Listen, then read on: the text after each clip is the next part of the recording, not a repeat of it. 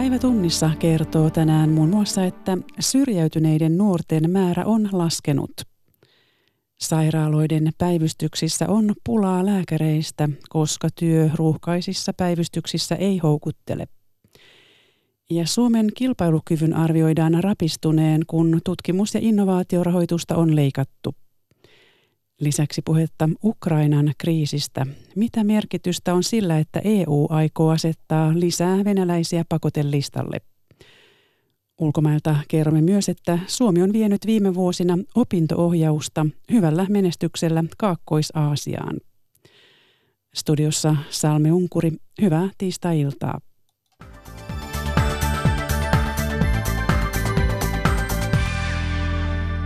Ja aloitetaan hyvillä uutisilla. Uuden selvityksen mukaan työn ja koulutuksen ulkopuolella olevien nuorten osuus on laskenut. Määrä on pudonnut kolmessa vuodessa 14 tuhannella. Syrjäytyneiden nuorten määrää on vähentänyt muun muassa työllisyyden parantuminen. Jussi Mankkinen. Tilastokeskuksen tietoihin perustuvan kolmen eri ministeriön tekemän selvityksen lopputulos on valoisaa luettavaa. Nuorten syrjäytymisen kohdalla suuntaan kohti parempaa. Opetusministeri Sanni Graan-Laasonen. No selkeästi nuorten syrjäytymisen koulutuksen ja työelämän ulkopuolella olevien nuorten määrän vähenemisen taustalla on hyvä työllisyyskehitys ja sitä pitää tietysti edistää ja jatkaa. Se on tehokasta syrjäytymisen ehkäisyä. Mutta sen ohella tarvitaan sitten myös muita toimia, esimerkiksi panostuksia jo sinne varhaiseen puuttumiseen, päiväkoteihin, neuvolapalveluihin, perusopetukseen ja koko sen nuoren koulupolun varrelle, jotta voidaan ennaltaehkäistä syrjäytymistä.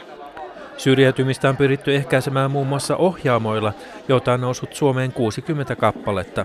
Ohjaamo on kaikille alle 30-vuotiaille tarkoitettu matalan kynnyksen paikka, jossa saa maksutonta apua ja tukea muun muassa opiskeluun, työllistymiseen ja asumiseen. Työministeri Jari Lindström. Se iso vaikutus on se, että kuunnellaan nuorta, mitä hän haluaa. On käännetty ajatu, ajatus toisinpäin siitä, että joku kertoo hänelle, että sinun pitäisi tehdä tätä, vaan ensiksi kuunnellaan, mikä, mitä se nuori on vailla. Ja sitä kautta ruvetaan räätälemään hänelle oikeita ratkaisuja. Nuorten syrjäytymisen suhteen Suomessa on selviä alueellisia eroja. Nuorten on esimerkiksi vaikeampaa päästä kiinni työ- ja opintoelämään Itä- ja Kaakkois-Suomessa kuin läntisessä Suomessa. Lappeenrantalaiselle Annika Bakmanille töitä löytyy vasta parikymmenen yrityksen jälkeen. Ilman töitä elämä ei ole ollut mukavaa. Tylsäähän se on. Päivillä ei ole minkäänlaista rytmiä ja sitten se on niin kuin, tosi turhauttavaa. Backmanin mukaan lyhytaikaisellakin työjaksolla on nuorelle merkitystä ja työnantajien tulisi palkata rohkeasti kokemattomiakin työntekijöitä. Et pääsisi sitä työkokemusta aloittaa, ihan kukaan ole seppäsyntiessä, niin tota, se toisi mahdollisuuksia monille nuorille, jos pääsis edes näyttämään, että on hyvä tai että osaa, on riittävä. Yleislääketieteen päivystykset sakkaavat ympäri Suomen. Lääkäreitä on vähän ja potilaat joutuvat odottamaan pitkään. Esimerkiksi Etelä-Karjalassa halukkaita lääkäreitä ei tahdo löytyä päivystysvuoroihin. Yle Uutiset selvitti, miksi päivystäminen ei kiinnosta nuoria lääkäreitä. Anne Laine. Etelä-Karjalan keskussairaalan päivystyksessä on kärsitty lääkärivajeesta. Tämä on johtanut ylipitkiin jonoihin. Apua on haettu Attendolta, mutta sekään ei ole onnistunut toimittamaan lääkäreitä työvuoroihin. Miksei päivystystyö kiinnosta? Tapasimme sairaalassa päivystysvuoroja tekevän lääkärin, joka kertoo kokemuksistaan anonyyminä. Yöpäivystyksiä en enää yksinkertaisesti tee. Minua on uhkailtu fyysisellä väkivallalla, on lyöty, autoani on vahingoitettu. Työhuoneeni vaihdettiin vilkkaamman käytävän varrelle sen jälkeen, kun eräs porukka otti asiakseen käydä istuskelemassa huoneeni ulkopuolella. Lääkäreiden mukaan suurin ongelma ei ole uhkaavat potilaat, vaan se, että töissä on liian vähän lääkäreitä. Aloitat vuoron kello 16 ja huomaat, että ensimmäinen potilaasi on tullut kello kahdeksan. Aamun lääkäri on hoitanut yön potilaita. Lähtökohtaisesti tuntuu, että yleislääketieteen puolella on krooninen pula.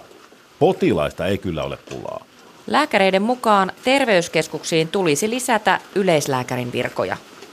Lääkäri Marja Partanen. Pystyttäisiin täällä esimerkiksi niin kuin perusterveydenhuollossa täällä ihan tavallisella vastaanotolla ottamaan enemmän näitä. Täällä monesti olisi kuitenkin parempi aika perehtyä niihin. Etelä-Karjalan sosiaali- ja terveyspiirillä on ollut pitkään vaikeuksia löytää lääkäreitä. Tämä on johtanut siihen, että lääkäreitä on lopulta houkuteltu maakuntaan työsopimuksilla, joista päivystäminen on rajattu kokonaan pois. Lääkäri Marja Partanen. Tämä on varmaan niitä isoimpia muutoksia myös, että, että se on niin tällaista valinnaista, mitä haluaa tehdä. Että kyllähän meille hyvin pitkään silloin laitettiin vuorot ja me tehtiin ne päivystykset. Ja työnantaja niin osoitti sen työn ja sitten ei siitä voinut kieltäytyä, jos täällä meinasi olla töissä. Aiheesta lisää verkkosivulla osoitteessa yle.fi. Uusi selvitys paljastaa puutteita päiväkotipalveluissa. Julkisia päiväkoteja on jouduttu sulkemaan turvallisuuspuutteiden takia. Valvovan viranomaisen mukaan turvallisuuteen ja ryhmäkokoihin liittyvät yhteydenotot ovat lisääntyneet alkuvuoden aikana. Risto Ukkonen. Päiväkotien ongelmista on alkuvuoden aikana kyselty viranomaiselta aiempaa herkemmin. Aiemmiltakin vuosilta vireillä on vielä lähes sata kantelua. Yksi yleinen huolenaihe on päiväkotien turvallisuus. Esimerkiksi Salossa ja Oripäässä valvova viranomainen sulki toissa vuonna kaksi kunnallista päiväkotia turvallisuuspuutteiden takia. Myös ryhmäkoot aiheuttavat kyselyjä, mikä ei yllätä oululaisäiti Heidi Hakalaa. No kyllä se huolestuttaa siinä mielessä, että ryhmäkoot on aika suuria, mitä on kuullut, ja sitten huolenpito siellä mietityttää, että onko riittävästi aikuisia lasta kohti. Samoilla linjoilla on oululainen Tiina Kurikka. Onhan tuo ollut aika pitkään tiedossa, että siellä on paineita tehostaa toimintaa sekä julkisella että siellä yksityisellä puolella. Ja itsellä on tullut vaan se kysymys mieleen, onko hyvinvointipalvelut oikea paikka tehdä voittoa. Päiväkodeissa yhdellä kasvattajalla saa olla enintään neljä alle kolmevuotiasta lasta ja kahdeksan yli kolmevuotiasta. Osa-aikaisesti vastuulla voi olla 13kin vanhempaa lasta.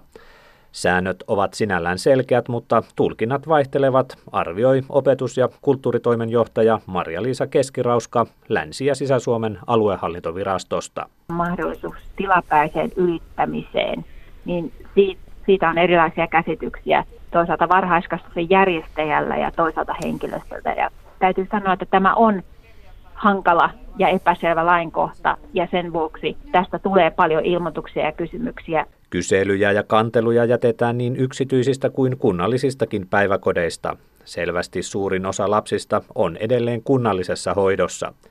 Viranomaiset aikovat tiivistää päiväkotien valvontaa ja jatkossa ongelmia halutaan välttää jo ennakkoon. Suomen eläkejärjestelmään on suunnitteilla myllerrys. Kuntatyöntekijöiden eläkkeet on tarkoitus siirtää samaan järjestelmään yksityisten eläkkeiden kanssa. Osapuolet vakuuttavat, että muutoksella ei ole vaikutusta eläkkeiden tasoon tai alkamisikään. Uudistuksen sisältöä selvittää talous- ja arkitoimituksen päällikkö Teijo Valtanen. Kuntien eläkevakuutuksia hoitavassa Kevassa eh, on odotettavissa ongelmia sen takia, että yksityistämisten takia – rahoituspohjana olevat työsuhteet siirtyvät yksityiselle puolelle. Ja nyt kun jos ehdotuksen mukaan yhdistetään julkinen ja yksityinen eläkejärjestelmä, niin tämä ongelma voidaan välttää.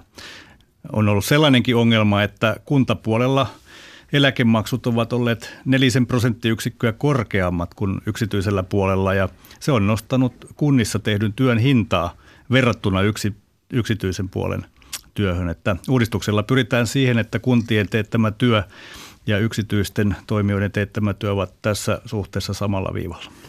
Mitä Kevalle tapahtuisi? No Keva jakautuisi tämän ehdotuksen mukaan kahteen osaan. Toisesta osasta tulisi ihan tavallinen eläkeyhtiö, joka voisi kilpailla Ilmarisen, Varman ja Elon kanssa esimerkiksi. Ja toiseen osaan näillä näkymin jäisi, jäisivät vielä valtion ja kirkon eläkkeet. Milloin tämä uudistus tapahtuisi? Vasta pitkän siirtymäajan jälkeen vuonna 2027. Että tämä on sen luokan uudistus, joka pitäisi huomioida kyllä hallitusohjelmassa ja siitä käynnistyisi sitten tarkempi valmistelu. Entä vaikuttaisiko tämä jollain tavalla palkansaajien ja eläkeläisten elämään? No ei kyllä vaikuttaisi, että tämä on ihan järjestelmäuudistus. Työryhmä onkin nähnyt paljon vaivaa sen eteen, että tavalliset ihmiset eivät huomaisi tätä asiaa mitenkään. He ovat myös huolehtineet, että eri osapuolten maksun rasitus säilyisi tässä ennallaan ja sen takia kuntapuolen pitäisi maksaakin yksityiselle järjestelmälle 10 miljardin niin myötäjäiset, koska sillä kompensoitaisiin sitä, että naisvaltaisella kuntapuolella eliniät ovat keskimäärin pidempiä ja se aiheuttaa eläkejärjestelmälle kustannuksia. Teijo Valtasta haastatteli Jussi Hanhivaara.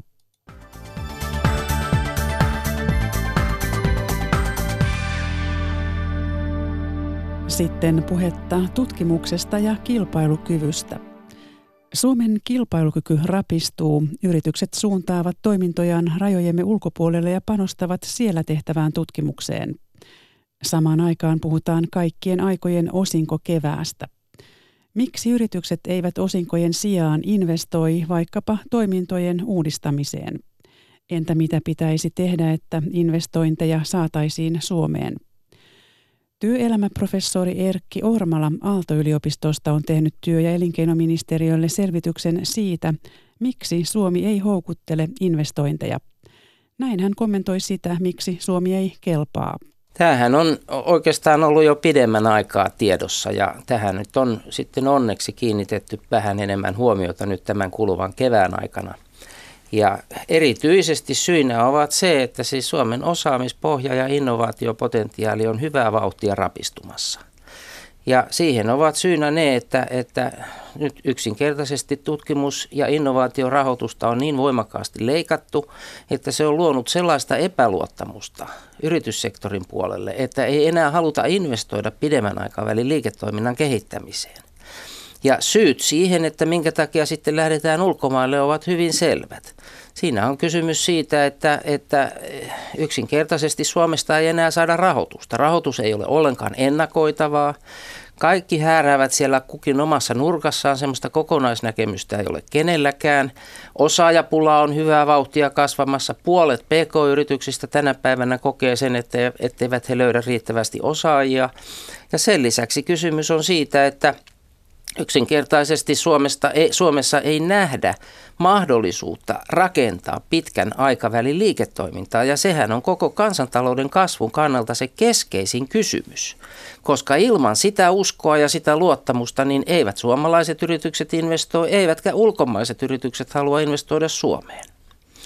Synkkää puhetta. Penna Urrilla EKsta. Miksi yksi yritykset eivät investoi, vaan maksavat mieluummin osinkoja? Jatko tämän Erkki Ormalan käsityksen. No kyllä jaan hyvin paljon siitä analyysistä, mitä Erkki Ormala tässä äsken teki, mutta ehkä mä oon hiukan tässä keskustelussa, jossa aina osingot ja investoinnit laittaa vastakkain, niin, niin, niin, niin kun, äh, häiritsee se, että äh, nähdään jotenkin, jotenkin ne täysin toisilleen vastakkaisina. Osinkojen maksuhan voi olla ihan perusteltua siinä tilanteessa, että yrityksellä ei juuri silloin ole parempia käyttö tarkoituksia ja kohteita tälle rahalle. Se laittaa rahaa kansantalouteen kiertämään. Se voi auttaa sitten rahoituksen siirtymistä muille sektorille, muihin yrityksiin, jotka sitä siinä hetkessä enemmän tarvitsevat. Eli ei, ei tämä ole myöskään tämmöinen aivan mustavalkoinen kysymys. Mutta jos me katsotaan investointeja ylipäänsä tilastoista, mehän voidaan puhua kahdesta asiasta. Yksi on ne perinteiset investoinnit koneisiin ja laitteisiin, rakennuksiin, ja toinen sitten tämä Erkinkin mainitsema investointi tutkimukseen ja tuotekehitykseen – niin kyllä Suomen ongelmat tällä hetkellä on kaikista voimakkaammin juuri tutkimuksen ja tuotekehityksen puolella. Me puhuttiin pitkään, että meillä on ollut huonoja investointivuosia, ne näkyy tilastoissa, ja, ja on aivan totta, että finanssikriisin jälkeen meillä myös ne fyysiset investoinnit laskivat matalalle tasolle. Mutta sieltä on kuitenkin noustu jo jonkun verran parempiin lukemiin. Meillä on ollut isoja investointihankkeita teollisuudessa, joilla että fyysistä kapasiteettia on kasvatettu. Meillä rakentaminen on kohtuullisen vilkasta koko ajan, mutta se mikä ei ole elpynyt on juuri tutkimus- ja tuotekehitystoiminta toiminta. Sieltä on löydettävissä monia selittäjiä takaa, mutta joka tapauksessa meidän tulisi päästä tällaiseen eteenpäin katsovaan visioon, että ainoastaan uuteen liiketoimintaan investoimalla, kehittämällä Suomi voi säilyä eturivin talousvaltioiden joukossa myös jatkossa. Tutkimuksen ja kehittämisen huippuvuosina panostettu Suomessa noin 7 miljardia vuodessa ja nämä olivat vuosia 2008-2012. Ne olivat huippuvuosia. Viime vuosina on käytetty miljardi vähemmän Ja kaksi kolmasosaa näistä rahoista tulee yrityksiltä ja erityisesti siellä näitä panostuksia on vähennetty, mutta myös valtio on leikannut rahoitustaan. Miksi on juuri leikattu tästä? Miksi juuri yritykset ja miksi valtio? Erkki Ormala.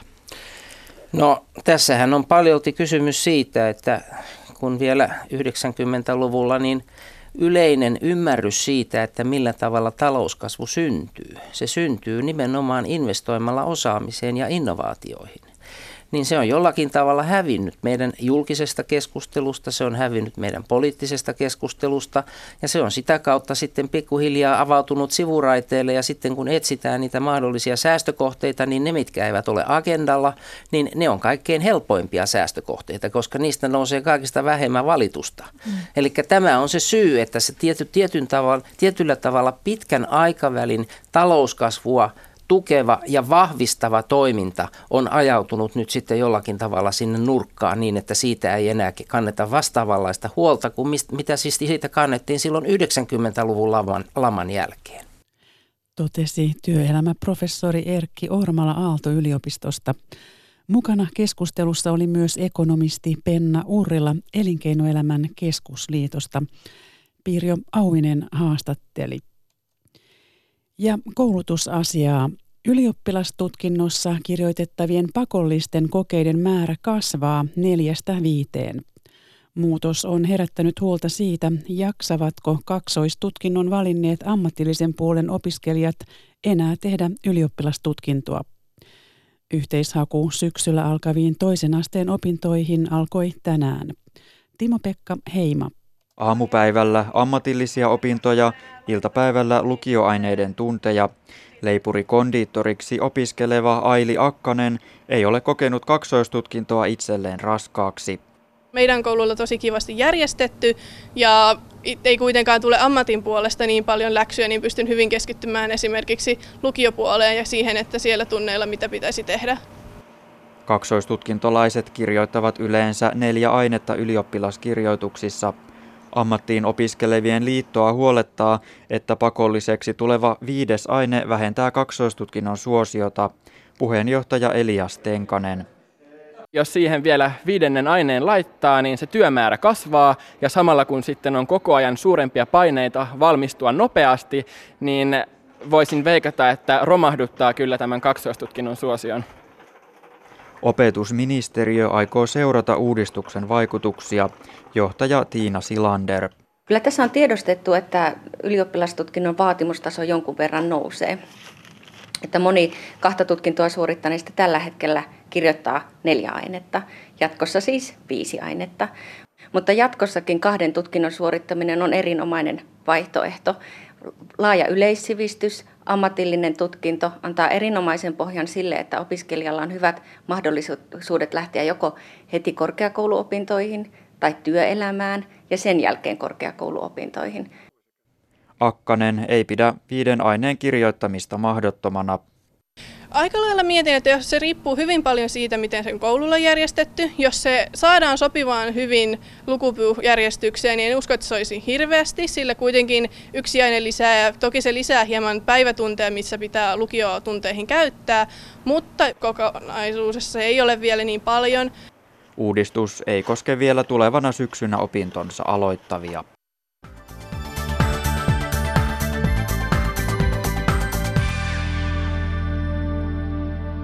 Sitten Ukrainasta, jossa siviiliväestö elää keskellä jäätynyttä konfliktia. EU aikoo asettaa lisää venäläisiä pakotelistalle marraskuisen Mustanmeren laivastoselkkauksen takia. EUn ulkopoliittinen edustaja Federica Mogherini kertoo, että EU-ulkoministereillä on yhteisymmärrys uusista henkilöpakotteista – Ukrainan tilannetta ovat arvioimassa diplomaattikonkari, Suomen entinen Moskovan suurlähettiläs Hannu Himanen ja Aleksanteri-instituutin johtaja Markku Kangaspuro. Sanna Savikko haastattelee. Niin, otetaan eilisestä kiinni. EU aikoo asettaa nyt lisää venäläisiä pakotelistalle tämän marraskuisen Asovanmeren laivastoselkkauksen takia tässä kuulemma on EUn ulkoministereillä yhteisymmärrys näistä uusista henkilöpakotteista. Niin missä Ukrainan kriisissä mennään juuri nyt ja mistä tämä kertoo, tämä viimeisin päätös? No Ukraina kriisi tietysti kokonaisuudessaan, tai sanoisin mieluummin konflikti, se, sehän on, siellähän käydään sotaa Donbasissa. Koko, koko kriisi, jos näin sanotaan, niin e, voi edelleen hyvin huonosti siis siinä mielessä, jos ajatellaan, että se pitäisi ratkaista. Ja tämä Kertsinsalmen Asovanmeren kiista toi tämän Krimin valtauksen taas uudelleen hyvin näyttävästi esille ja kertoo siitä, että ollaan erittäin – vaikeassa, poliittisesti vaikeassa tilanteessa. Mm, viisi vuotta väkivaltaisuuksien leimahtamisesta ja edelleen henkilöpakotelistalle tulee lisää nimiä. Mistä se kertoo? No aivan niin kuin Hannu tuossa sanoi, niin, niin kyllä Ukraina kriisi on umpikujassa ja kansainvälistä ratkaisua siihen, edes kansainvälisesti autettua ratkaisua siihen ei kovin helposti ole nyt löytymässä. Että, että tässä on monta tekijää, jotka siihen vaikuttavat. Kertooko lisää, lisäykset sinne pakotelistalle kuitenkin siitä, että vielä yritetään? Pakotteet Vai onko se pakollinen? On, pakotteet ovat väline ja ne on väline osoittaa Venäjälle, että Euroopan unioni ei ole hyväksynyt Venäjän toimenpiteitä, mutta ei ne mitään ratkaise nyt tässä valitettavasti. Että, että tästä puuttuu tavallaan niin kuin se seuraava askel samalla kuin Minskin sopimusten toteuttaminen ja, ja oikeastaan ehkä kansainvälinen panostuskin ja usko niiden toteutumiseen on hiipunut, niin samalla ollaan ajauduttu tilanteeseen, jossa uuttakaan ei ole, ole olemassa. Että, että tässä suhteessa me ehkä ollaan menet, menty huonoon suuntaan myöskin. Mm. Nä, siis Kertsinsalmen äh, tai Asovanmeren tapahtumat kertovat siitä, miten Venäjä suhtautuu tähän, mm. tähän koko tilanteeseen. Se kokee olevansa edelleen hyvin vahvoilla, eikä häkelly näistä pakotteista, mutta tämä Asovan meren tilanne itse asiassa oli selvä eskalaatio, eli siis Venäjä nosti, äh, nosti äh, jännitystä tarkoituksella. Se saattaa liittyä Ukrainan sisäpolitiikkaan tuleviin presidentinvaaleihin nimenomaan, että Venäjä pyrkii vaikuttamaan niihin, mutta ei se koe, että – EUn tai ylipäätänsä lännen reaktio siihen, mitä se on tehnyt merellä, niin mitenkään häiritsisi tai vaikeuttaisi Venäjän ää, toimintaa. Mm. Otetaan nyt vähän pikakelausta taaksepäin. Niin mistä Ukrainan kriisi viisi vuotta sitten oikein leimahti ja, ja mitä tässä, miten se on tässä edennyt? Muistan kyllä kuin eilisen päivän sen helmimaaliskuun vaihteen ja sitä ennen Sotsin olympialaisen ilmapiirin, joka vallitsi niihin aikoihin. Ja mitä sitten tapahtui, kun kohtelijat vihreät miehet ilmestyivät Krimille ja valtaus tapahtui hyvin nopeasti ja verettömästi ilman, ilman asevoiman käyttöä. Ja sen jälkeen muutamassa päivässä, noin runsaassa kahdessa viikossa itse asiassa sitten muodollisesti, niin Venäjä perustuslaillisessa järjestyksessä liitti itsensä kannalta oikeudellisesti täsmällisellä tavalla Krimin tasavallan, niin kuin sen virallinen nimi on, ja Sevastopolin kaupungin, joka on erillinen kokonaisuus, niin – Venäjän federaation osaksi ja siitä käynnissä se oli selvä murroskohta. Siis voisi sanoa, että eh, pahat aavistukset toteutuivat ja kansainvälinen tilanne kääntyi erittäin huonoksi ja jännitteet tietysti sitten heijastuivat myös Itämeren alueelle välittömästi. Hmm. Krimin valtaus oli tietysti, tai Krimin miehittäminen oli tietysti yksi asia ja sitten on myöskin tämä Itä-Ukrainan – kriisi, jota sodaksinakin on sanottu, niin, niin mistä se juontaa alun perin juurensa? Niin, kyllähän sota ihan oikea, oikea nimitys, nimitys niille tapahtumille siellä, siellä on. Että siellä on käy, käyty isojakin taisteluja tässä matkan varrella. varrella. Ehkä tähän pitää sen verran kelata, pikakelata takaisinpäin, että, että, että kyllähän se kun Krimin valtaus täytyy liittää tietysti näihin.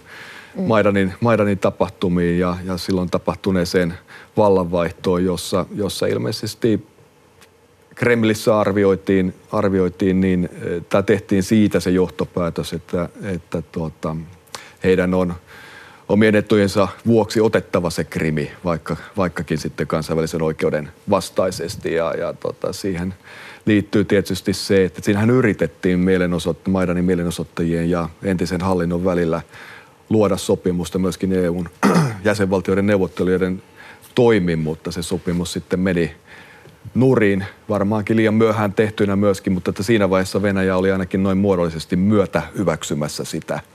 sitä ja, ja, ja tota, tämä tavallaan johti tällaiseen pitkään poliittiseen eskalaatioon ja sitten kuten Hanno tuossa totesi, niin tämä Krimin, Krimin valtauksen haltuunoton jälkeen, niin, niin samankaltainen prosessi alkoi myöskin sitten Itä-Ukrainan puolella. Siellä tunnut, tunnuksettomat miehet ottivat hallintorakennuksia haltuun ja, ja Ukrainan taas sitten uusi hallinto käynnisti vastaoperaation, joka alun takkuilun jälkeen niin eteni sitten ja eskaloitui sitten tämä tilanne hmm. avoimiksi isoiksikin taisteluiksi. No mikä sillä on tällä hetkellä tilanne tuolla Itä-Ukrainassa? Sitä Donbassin sotaa täytyy, siis, täytyy kutsua sodaksi, mutta se on tällaisen matalan intensiteetin sota. Siis siellä taistelut, ehkä tämmöisiä lyhyitä kun välähdyksiä lukuun ottamatta, niin, niin mitään massiivista rintama, rintamien, rintamalinjan yli tapahtuvaa taistelua ei jatkuvasti käydä, mutta ammuskellaan joka päivä. Ihmisiä kuolee ymmärtääkseni molemmin puolin ja, ja se, se Ukrainan näkökulmasta tietysti on tällainen vuotava haava, koska Ukraina ei hallitse osaa omasta suvereenista alueestaan ja noin 400 kilometriä Ukrainan ja Venäjän välistä rajasta ei ole Ukrainan omassa hallinnassa, vaan Venäjä kontrolloi sitä. Mm. Ja samalla tietysti se erikois, erityis tai luonnetta osoittaa ja siitä kertoo se, että, että on laskettu, että noin 40 000 ihmistä ylittää sen rajan jatkuvasti tässä lähes päivittäin, että, että siellä tapahtuu valtava trafikki yli, yli ja rajanylityspisteiden. Siviiliväestö joutuu elämään sen jäätyneen konfliktin keskellä ja eläkeläiset hakemaan eläkkeensä Ukrainan puolelta ja terveydenhuoltoa sieltä rajaseudulta. Ja sitten myöskin tuo päinvastaista liikettä siellä on, että se on jakanut sukulaiset ja, ja, ja tuota, ihmisten asuinpaikat ja